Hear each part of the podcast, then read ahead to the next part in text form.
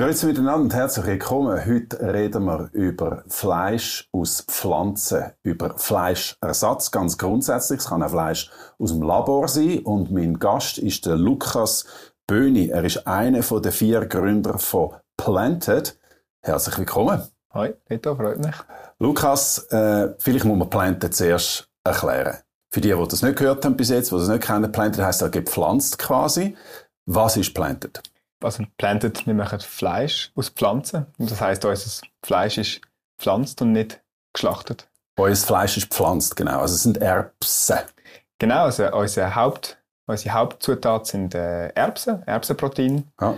Äh, neben denen haben wir noch Erbsenfaser drin, Rapsöl, Wasser und ein bisschen Vitamin B12. Und das ist unser Planted. Und unser erstes Produkt ist Planted Chicken, wo wir quasi das Poulet pflanzlich ersetzt haben. Genau, das ist ein riesiger Erfolg, auch wenn das vielleicht jetzt nicht jeder schon kennt, der zuschaut. Wie ist es dazu gekommen? Wie bist du dazu gekommen?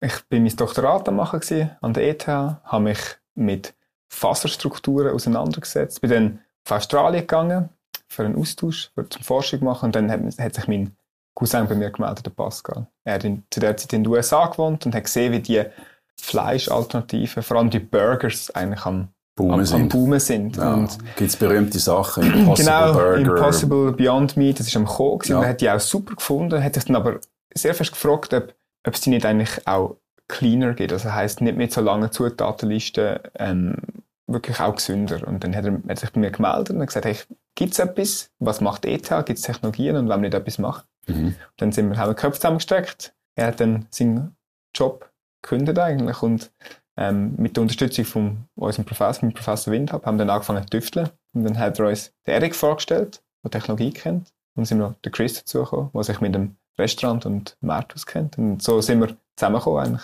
Motiviert durch Nachhaltigkeit. Aber es ist gar nicht unbedingt jetzt deine Vision in dem Fall, dass du dir gesagt hast, ich suche etwas, es muss doch einen Weg geben, um, um die Welt besser zu machen quasi. Ja, doch, schon, also zum Beispiel, in als ich in Australien war, bin, bin ich, ich, ich habe mich damals gefreut, ah, jetzt gehen wir auf Australien, jetzt essen wir Fleisch. Das gibt es ein gutes Fleisch okay. in Australien. Ah. Meine, das ist mhm. so, und in dieser Zeit, lustigerweise, bin ich irgendwie mit meiner Partnerin Veggie geworden und dann hat sich der Pascal bei mir gemeldet und so mein, mein Vegetarismus, den ich dort äh, entdeckt habe, ja, hat, hat sich schon mit meinen Werten entdeckt. Ich habe mich halt sehr fest damit anfangen auseinandersetzen, was unsere Lebensmittelwertschöpfungsketten für einen für einen Einfluss haben auf mhm. unser Klima. Und Aber du bist auf Australien, hast dich gefreut auf, auf ein äh, schönes, fettes Steak, oder? Fett im genau. Sinne von gross und saftig. Genau. Und bist dann zum Vegetarier geworden. Genau. Wieso denn?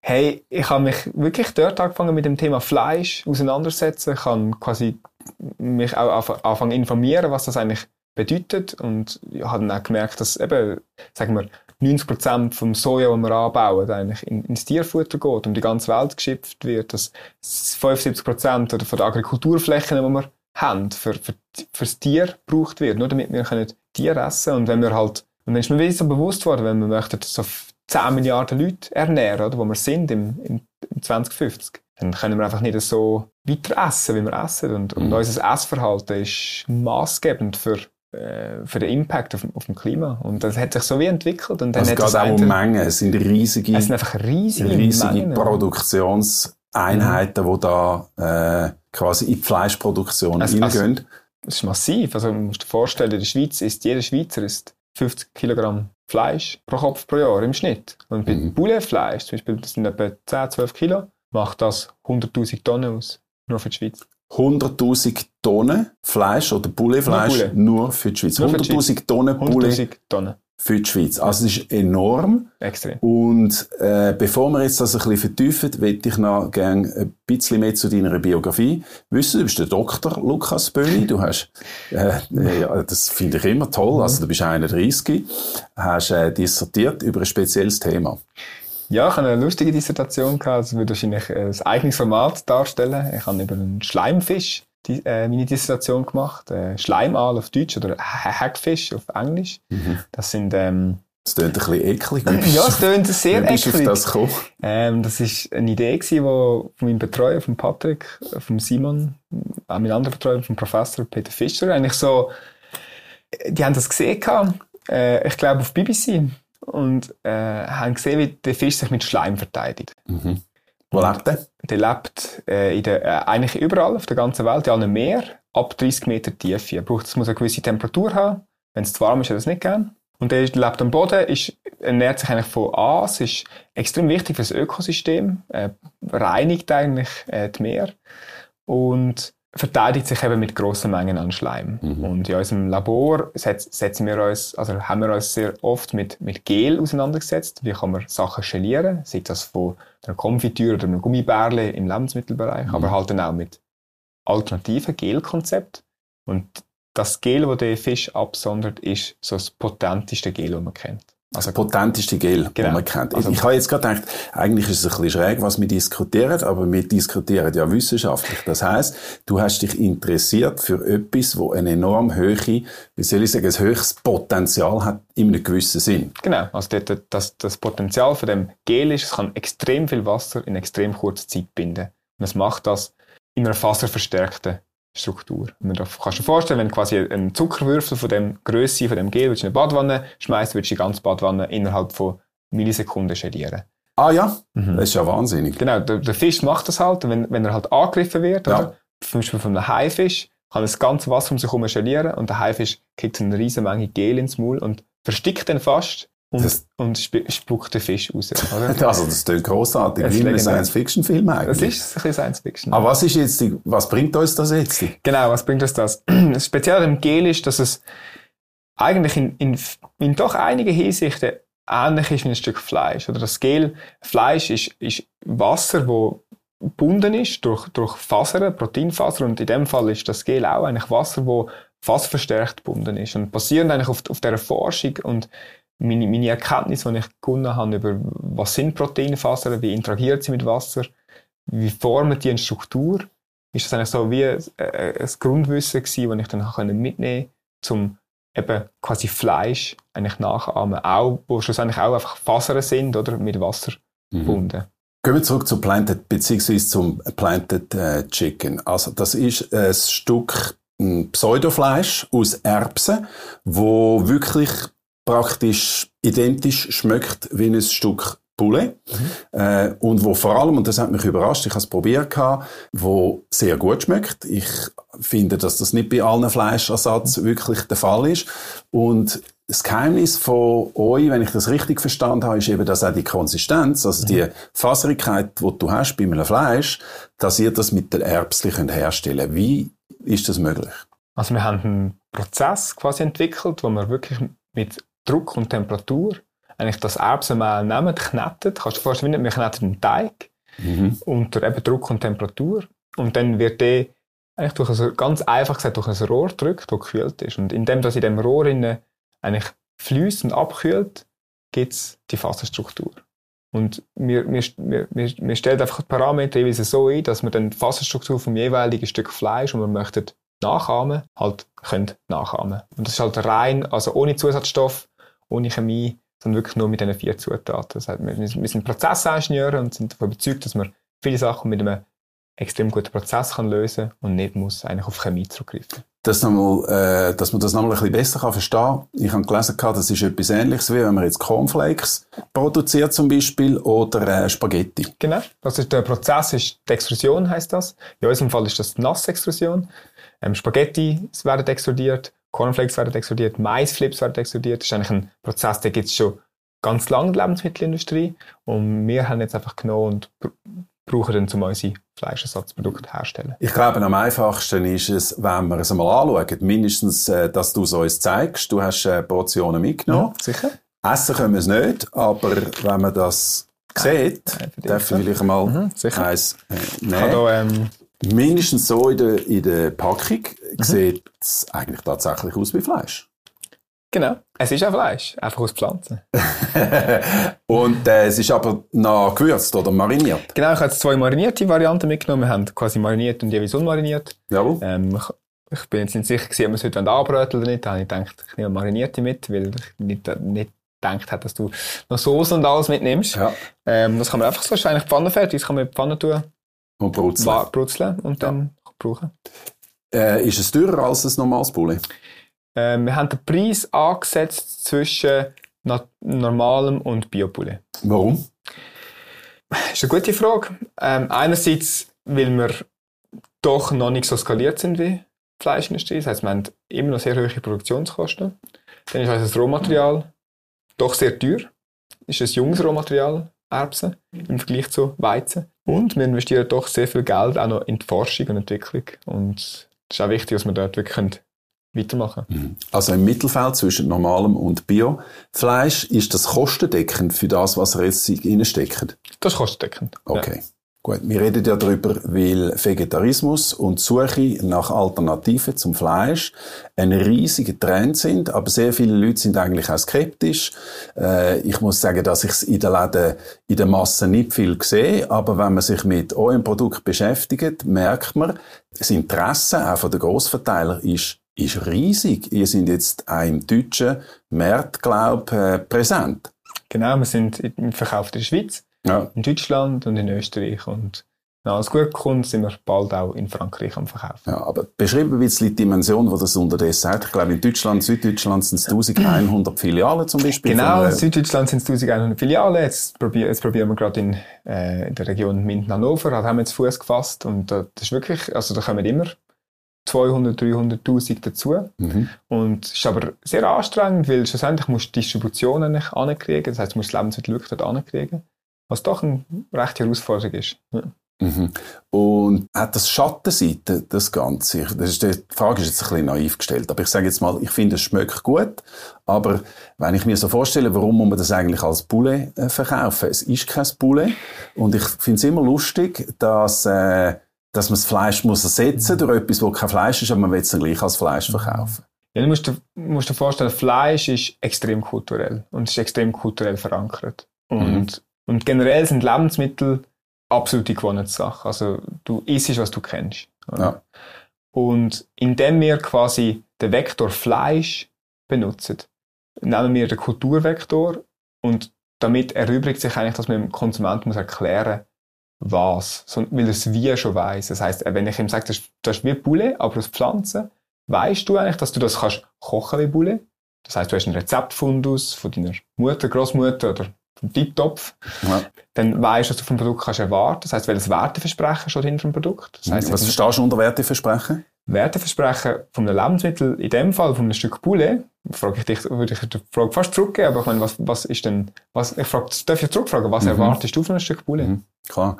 Ja, ein gutes Stück äh, Fleisch, wo ich ungefähr weiß, wie es schmeckt, wie es sich anfühlt, was ich damit für ein Rezept kann machen kann, äh, dass ich es kann einsetzen wie, äh, sagen wir, ein Kalbsgeschnetzelt, mhm. ich kann auch ein Poulet-Geschnetzelt machen, ich kann ein Ricasimir machen. Mhm völlig äh, veraltet, aber mhm. egal. Äh, ja, genau. Also man hat eine gewisse Vorstellung mhm. und ihr setzt jetzt die Vorstellung durch etwas, wo ich auch noch ein gutes Gewissen habe dabei. Genau. Was, was du jetzt nicht gesagt hast, ist Sachen wie zum Beispiel ein Proteingehalt, ja. die wichtig sind, oder, wo ernährungsphysiologisch äh, wichtig sind. Ja. Vitamin B12, wo auch wieder für die Gesundheit. Mhm äh, wichtig ist. Also Protein ist sowieso extrem wichtig, oder? Weil man redet ja immer von den tierischen Protein für mhm. die Ernährung. Und wenn man die kann, das ist eigentlich wie, wie soll ich sagen, das Ei des Kolumbus, wenn man das so gefunden hat, wie ihr das jetzt genau. macht. Also quasi wirklich die, also unser Ziel ist eigentlich ganz, jetzt in, in nutshell, das Ziel ist eigentlich das Wertversprechen von einem tierischen Produkt mit einem pflanzlichen abzubilden, indem man einfach die Quellen austauscht. Wir sind der Meinung, dass das komplette Wertversprechen kann abgebildet werden, ohne dass das Protein geschlachtet wird, sondern es eben abpflanzt wird. Ja. Und würde ich, auch wenn ich dich frage, was erwartest du von so einem Produkt, würdest du mir nicht sagen, ich möchte, dass es geschlachtet ist oder ein totes Tier, sondern du möchtest, dass es fein schmeckt, dass es einen guten Proteingehalt hat, gesund ist. Und das deckt das Produkt ab. Also es geht nicht nur um die Dimension, dass äh, man ein Problem hat mit dem Klimawandel, mit der ganzen Massentierhaltung und Fleischindustrie, Wobei ein Disclaimer vielleicht noch wichtig ist, dass es in der Schweiz auch etwas anders herkommt, wie wir Fleisch produzieren. Aber weltweit ist es natürlich äh, äh, eine schwierige Dimension. Aber die geht auch ein bisschen um die Ethik. Es, also es vom ist, Tierschlachten, vom, vom Töten. Genau, es gibt eigentlich, es gibt, es gibt, viel, es gibt mehrere Gründe, wieso die Leute eigentlich sich für unser Produkt entscheiden. Das ist recht spannend. Es gibt die Leute, die aus Nachhaltigkeitsgründen sagen, ich esse kein tierisches Fleisch mehr, oder? Aus Grund von Landwasserverbrauch, äh, übermäßiger Ressourcenverbrauch. Dann gibt es Leute, die aus Tierethik kommen und sagen, ich möchte kein Tier töten.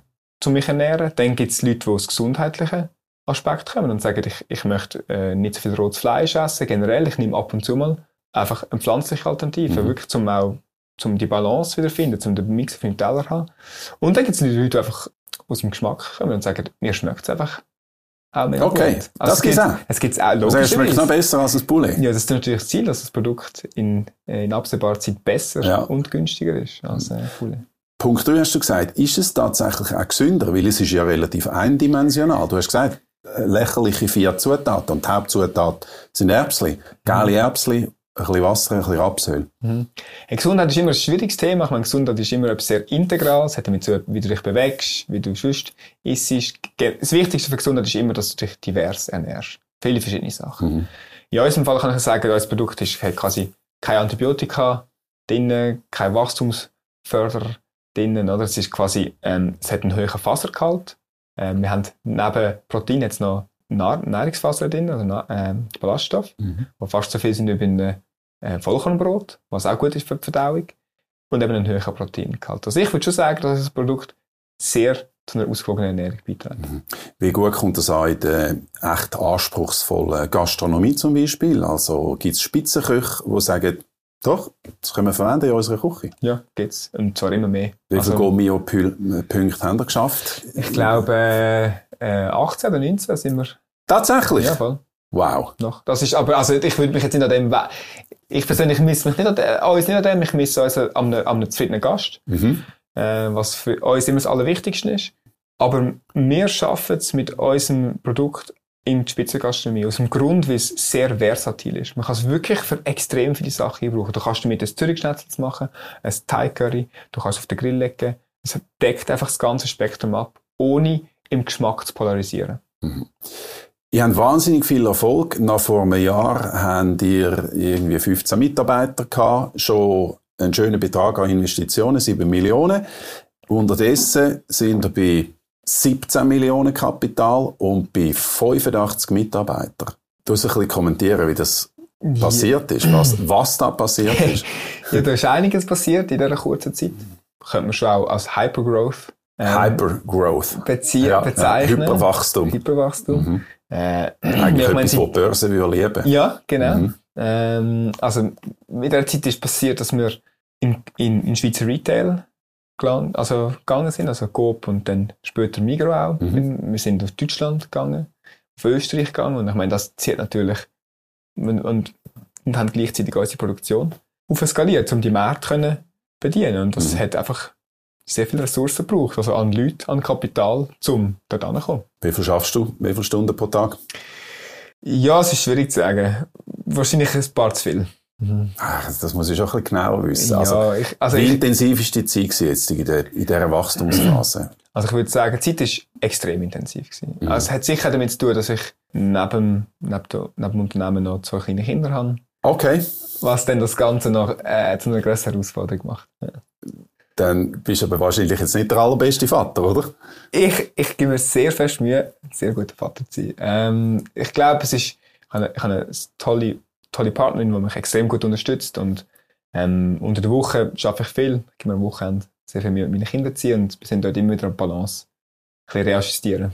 Jetzt sind ja nicht die Einzigen, die so etwas machen. Es gibt weltweit einen Haufen äh, interessante Initiativen und Startups und schon ein bisschen etabliertere Firmen. Eben, wir haben über Impossible Burger geredet, über Beyond Meat.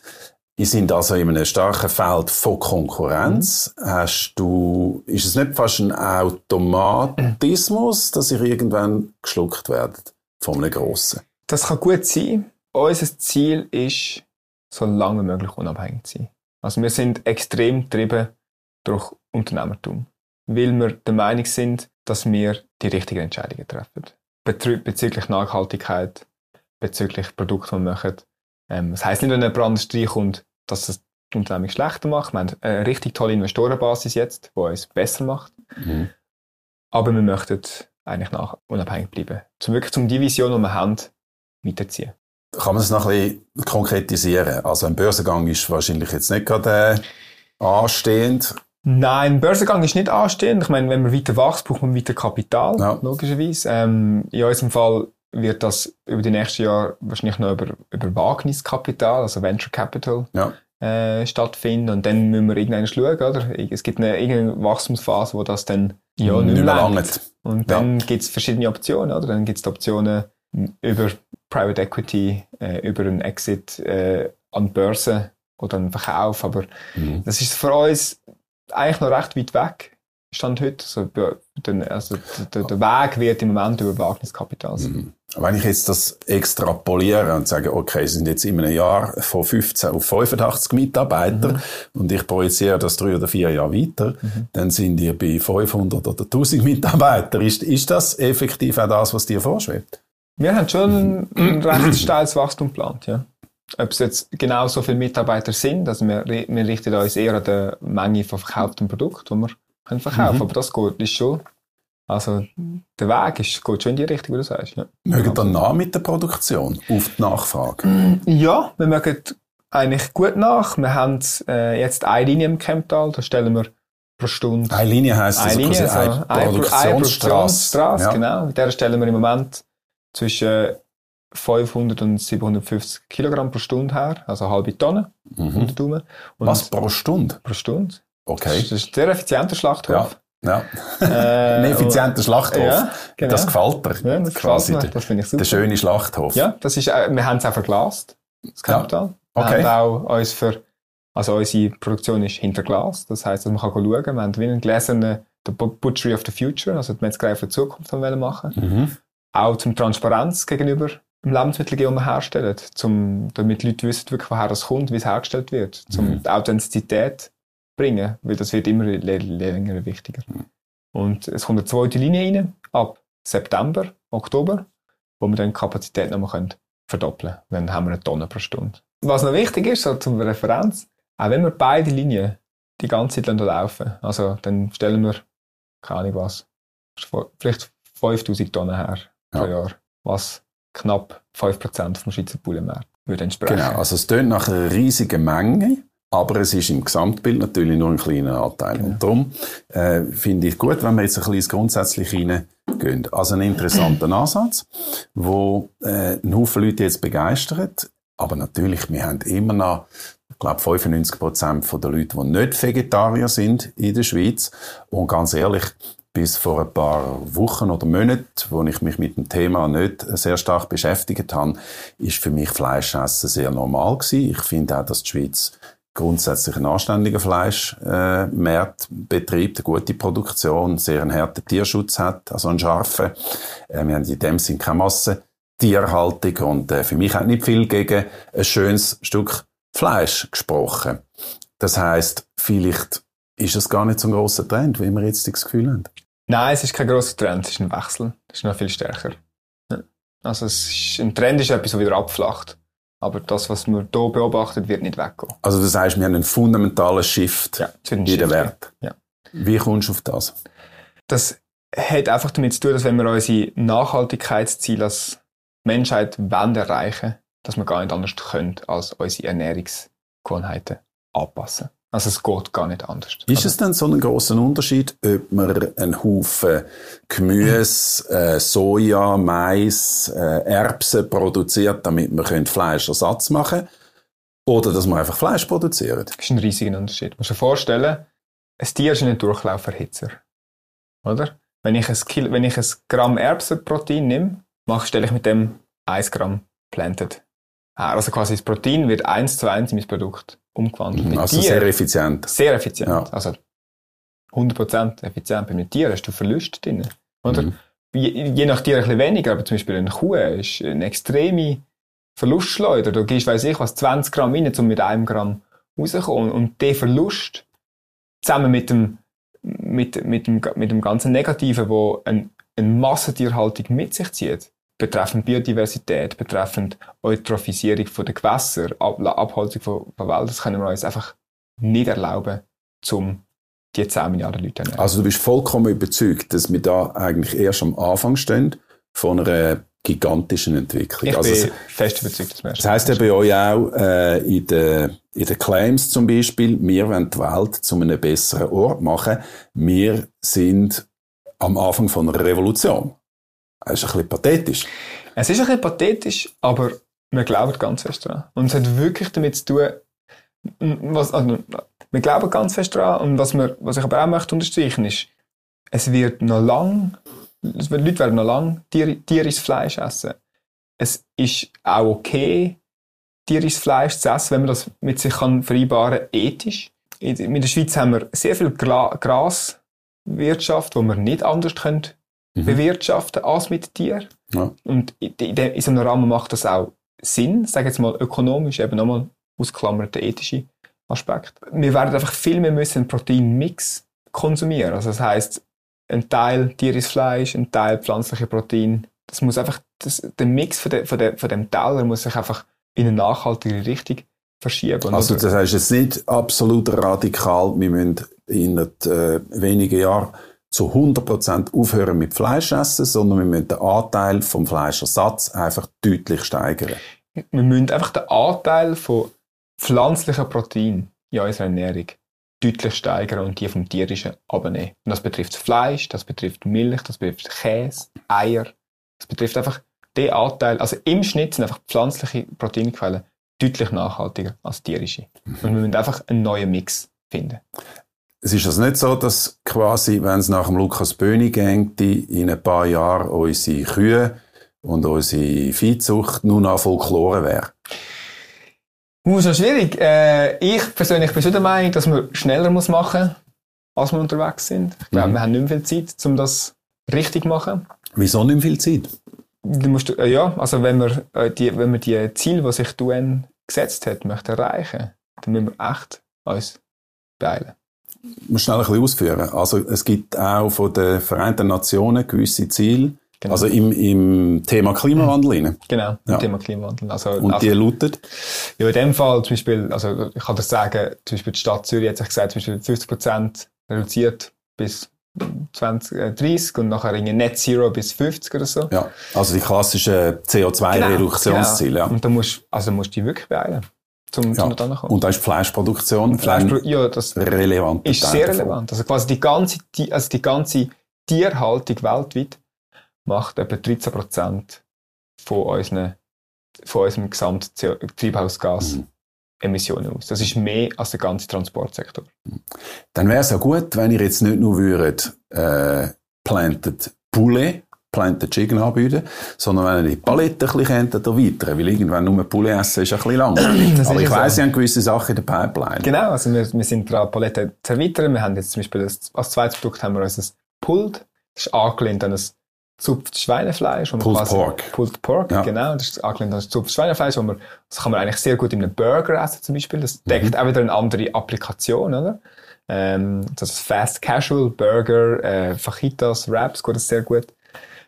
Sind wir äh, an einem Schnitzeli dran. An einem Schnitzeli. Einem mhm. panierten Schnitzeli, genau. Das ist ähm, ein Produkt, das der Pipeline ist. Und dann so mittel- bis langfristig schaffen wir so an halt ein größeren Fleischstück. Etwas, wo halt dann dein Steak irgendwann sollte ersetzen Das ist nicht nur unbedingt mein Steak, aber ich denke doch, dass viele, die uns jetzt zuhören, die sagen sich, ja, das ist alles schön und gut mhm. und ja, vielleicht sollte man tatsächlich ab und zu das Fleisch ein bisschen ersetzen, aber es äh, geht halt nicht über ein schönes Steak oder ein, äh, ein Rindsfilet oder eben vor allem den Grill, wo man das könnte, wo das mhm. brutzelt und so.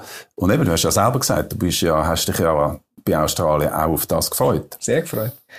Ich glaube, das Wichtige ist einfach die Menge vom Konsum. Also nochmal, ich glaube, wenn, wenn du oder wer immer, also du, wenn du oder unsere Zuhörer jetzt, Zuschauer sich entscheiden, das, ein Stück Fleisch zu essen und das bewusst essen und geniessen und das halt nicht jeden Tag in der Woche passiert, dann wird das im besten Fall wirklich auch aufgehen, die Rechnung. Aber das Problem ist einfach die Menge, die man konsumiert und dann die, die, die, die Massentierhaltung, die dran hängt. Oder viele Leute sind sich gar nicht bewusst, dass sie hier ein Schinkenbrötchen essen, hier ein bisschen Speckwürfel drin sind, hier ein Poulet Curry Salat noch ein Stück Poulet drin sind. Oder? Das sind so das versteckte Fleisch eigentlich überall. Das ist das, was auch extrem zur Masse beiträgt, Mhm. oder? Aber wir haben, ja, nicht wir haben ja gut reden. Wir Ja. sind von den westlichen Ländern her und der Westen insgesamt sehr hoch entwickelt. Wir können uns den Fleischkonsum auch leisten.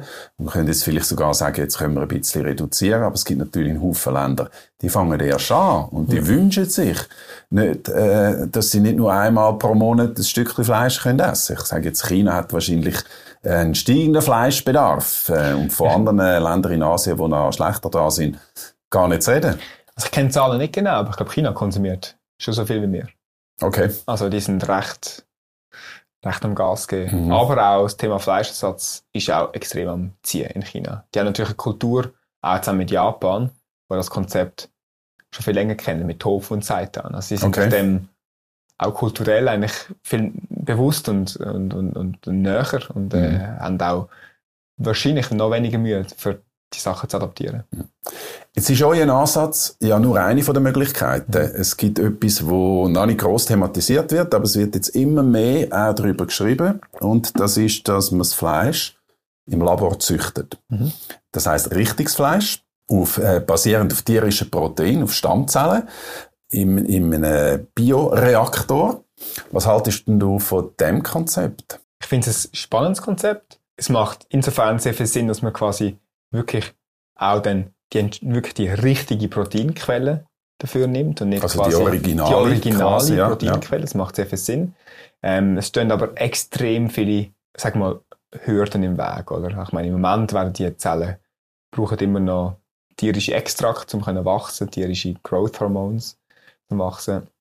Braucht sehr viel Energie. Ähm, die müssen ja auch etwas essen, die heißt, denen muss man auch Aminosäuren füttern. Und ich glaube, die Nachhaltigkeit von dem System muss sich meiner Meinung nach zuerst noch wirklich durchsetzen. Also, also zeigen, dass das wirklich nachhaltiger ist, als ganz frech gesagt, ein Hühnchen aufzuziehen. Also quasi euer Ansatz ist, ist einfacher. Unser Ansatz ist insofern einfach einfacher, weil es, weil es wirklich einfach mit, mit der Pflanze schafft. Und der andere Ansatz ist halt ausklügelter, indem man wirklich die richtige Proteinquelle nimmt und das dann durch möchte, ähm, wirklich durchgestylt eigentlich möchte imitieren. Eben, ich, ich, für mich stellt sich ein paar Fragen auf der Nachhaltigkeitsseite und das ist für uns das, was das Allerwichtigste ist. Also wir haben gesehen, wir machen nie etwas, was nicht nachhaltig ist. Das ist so festgelegt. Ich habe gesagt, du bist 31, bist vorher mit dem Skateboard da ins Studio gerollt, also eigentlich auch jetzt da mit den Jeans, eigentlich immer noch so ein bisschen sehr jung unterwegs, aber äh, das Ganze schmeckt ja auch ein bisschen nach Geld. Also wenn das so richtig durchstartet, dann ist der Lukas Böhni relativ klein Millionär. Ja, das ist nicht der Grund, wieso wir das gemacht haben. Und Geld hast du natürlich erst, oder wenn du etwas verkaufst. Und vorher ist, ja nur, ist das nur auf Papier. Du meinst jetzt nicht, wenn ihr euer Produkt verkauft, sondern wenn ihr die Firma würdet verkaufen. Genau. Zu einem tollen Preis. Zum tollen Preis. Ja. Sind ihr das vierte Besitzer von dieser Firma? Wir sind das vierte Besitzer Ja. der Firma. Okay. Und das ist momentan wirklich nicht geplant. Ich weiß, das ist jetzt vielleicht eine Frage, die du gar nicht kannst, äh, öffentlich beantworten. Aber was ist der Wert von der Firma, wenn man sie jetzt gerne würde kaufen? Ich würde wirklich sagen, wieder bei Mastercard-Werbung, so, ist unbezahlbar. Also in dem Fall, nein, nicht unbezahlbar ist es nicht, aber so, ich, wir würden heute die Firma nicht verkaufen. Einfach aus dem Grund, weil wir, wie ich am Anfang gesagt habe, die richtige, also der Meinung sind, dass wir das richtige Team sind, um die Firma führen. Und, und eine Idee haben oder ein Konzept haben, wo, ist es richtig, wo nur ihr habt? Also, dass ihr die Art von Prozess macht, die Art von Faserigkeit, äh, herstellen, wo die anderen nicht haben. Mhm. Ich meine, es gibt auch noch, es gibt Hilcona, es gibt Nestlé, äh, wie gesagt, da sind viele unterwegs. Mhm. Ja, das würde ich schon so sagen. Also wir haben, unser Approach wirklich, wir sagen, wir sind die Strukturfirma. So wie, so wie Shiva die sind, die den Geschmack machen, machen wir die Struktur. Und das ist etwas, was einfach fehlt in dem Bereich. Lukas Böhni, danke vielmals. Merci. Und ich wünsche äh, weiterhin viel Erfolg. Ich werde selber persönlich sehr interessiert äh, zuschauen, wie sich das entwickelt und hoffe, dass es wächst. Ich könnte mir gut vorstellen, dass äh, viele von denen, die uns jetzt zuschauen, sich nicht so stark mit dem beschäftigt haben und vielleicht auch denken, ja gut, das ist, das ist eine Nische oder eben das sind, das ist die neue Generation. Ah, doch etwas hat mich doch noch untergenommen. Mhm, sicher. Wo ist bei dir die Grenze? Du hast gesagt, du bist vom Fleischesser zum Vegetarier geworden, aber du bist kein Veganer. Nein, ich bin kein Veganer. Ich habe meine veganen Tage zum Beispiel, also wenn ich das ganz bewusst mache. Ich kann mir gut vorstellen, auch wieder mal tierisches Fleisch zu essen. Für mich sind einfach sehr wichtig, dass ich weiß, was herkommt, dass ich Transparenz habe. Wild, kann ich mir gut vorstellen. Ich habe das Problem mit der Massentierhaltung und mit der Ethik. Eigentlich. Und wieso bist du nicht ein Veganer oder nur ein Part-Time-Veganer?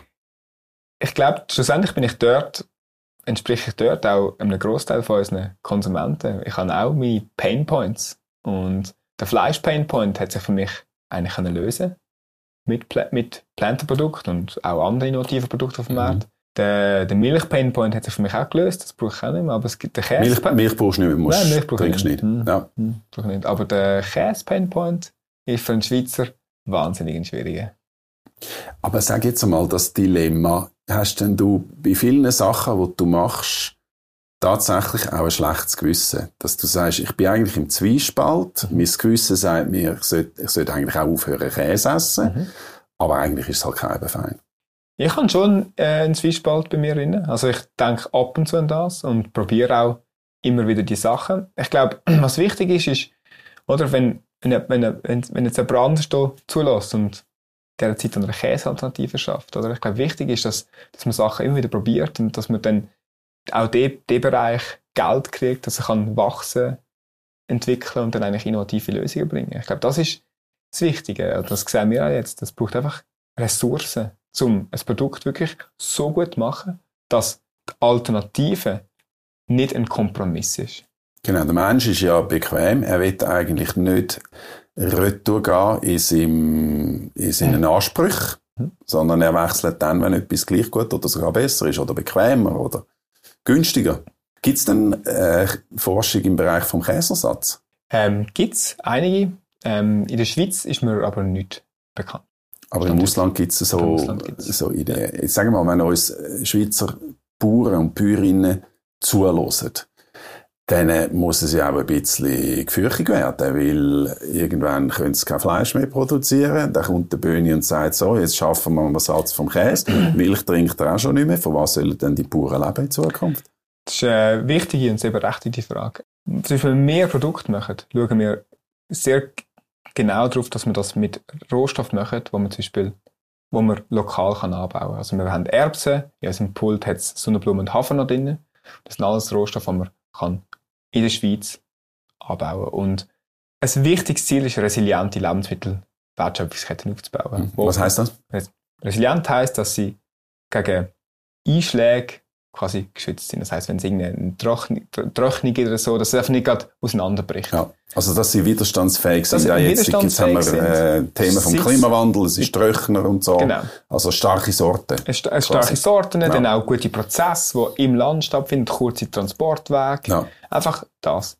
Und wenn wir Produkte formulieren, schauen wir ganz fest, dass wir zum Beispiel Sorten nehmen, die wachsen können. Das auch, wenn wir schon eine Revolution machen, oder eine Transformation vom System, dass wir die Leute, die in diesem System heute noch nicht dort so mitschaffen, auch mit uns den Weg mitnehmen, gehen. Damit das die, ist sehr wichtig. die Wertschöpfung breit äh, kann stattfinden. Genau. Im Moment beziehen wir ja die Erbsen nicht aus der Schweiz, ja. sondern aus, äh, du sagst immer aus Westeuropa. Was, Westeuropa. Heißt, was heißt das eigentlich konkret? Westeuropa heißt wirklich Westeuropa. Das heißt, die, die Hersteller, die wir haben, geben dir quasi eine Liste von Ländern in Westeuropa, wo sie mhm. ihre, ihre Erbsen beziehen.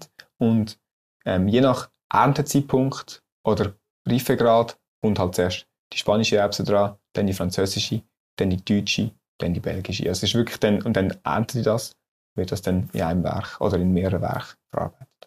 Jetzt habe ich gleich noch ein paar Fragen müssen stellen, einfach Bitte? weil mich das auch noch interessiert ja. hat. Und jetzt mache ich die, die zweite Runde von der Verabschiedung. Ja, es war toll gewesen. Danke vielmals nochmal, dass du da bist, als Vertreter quasi, auch von deinen drei Kollegen. Und äh, nochmal, toi, toi, toi. Danke vielmals, Lukas König. Danke. Danke.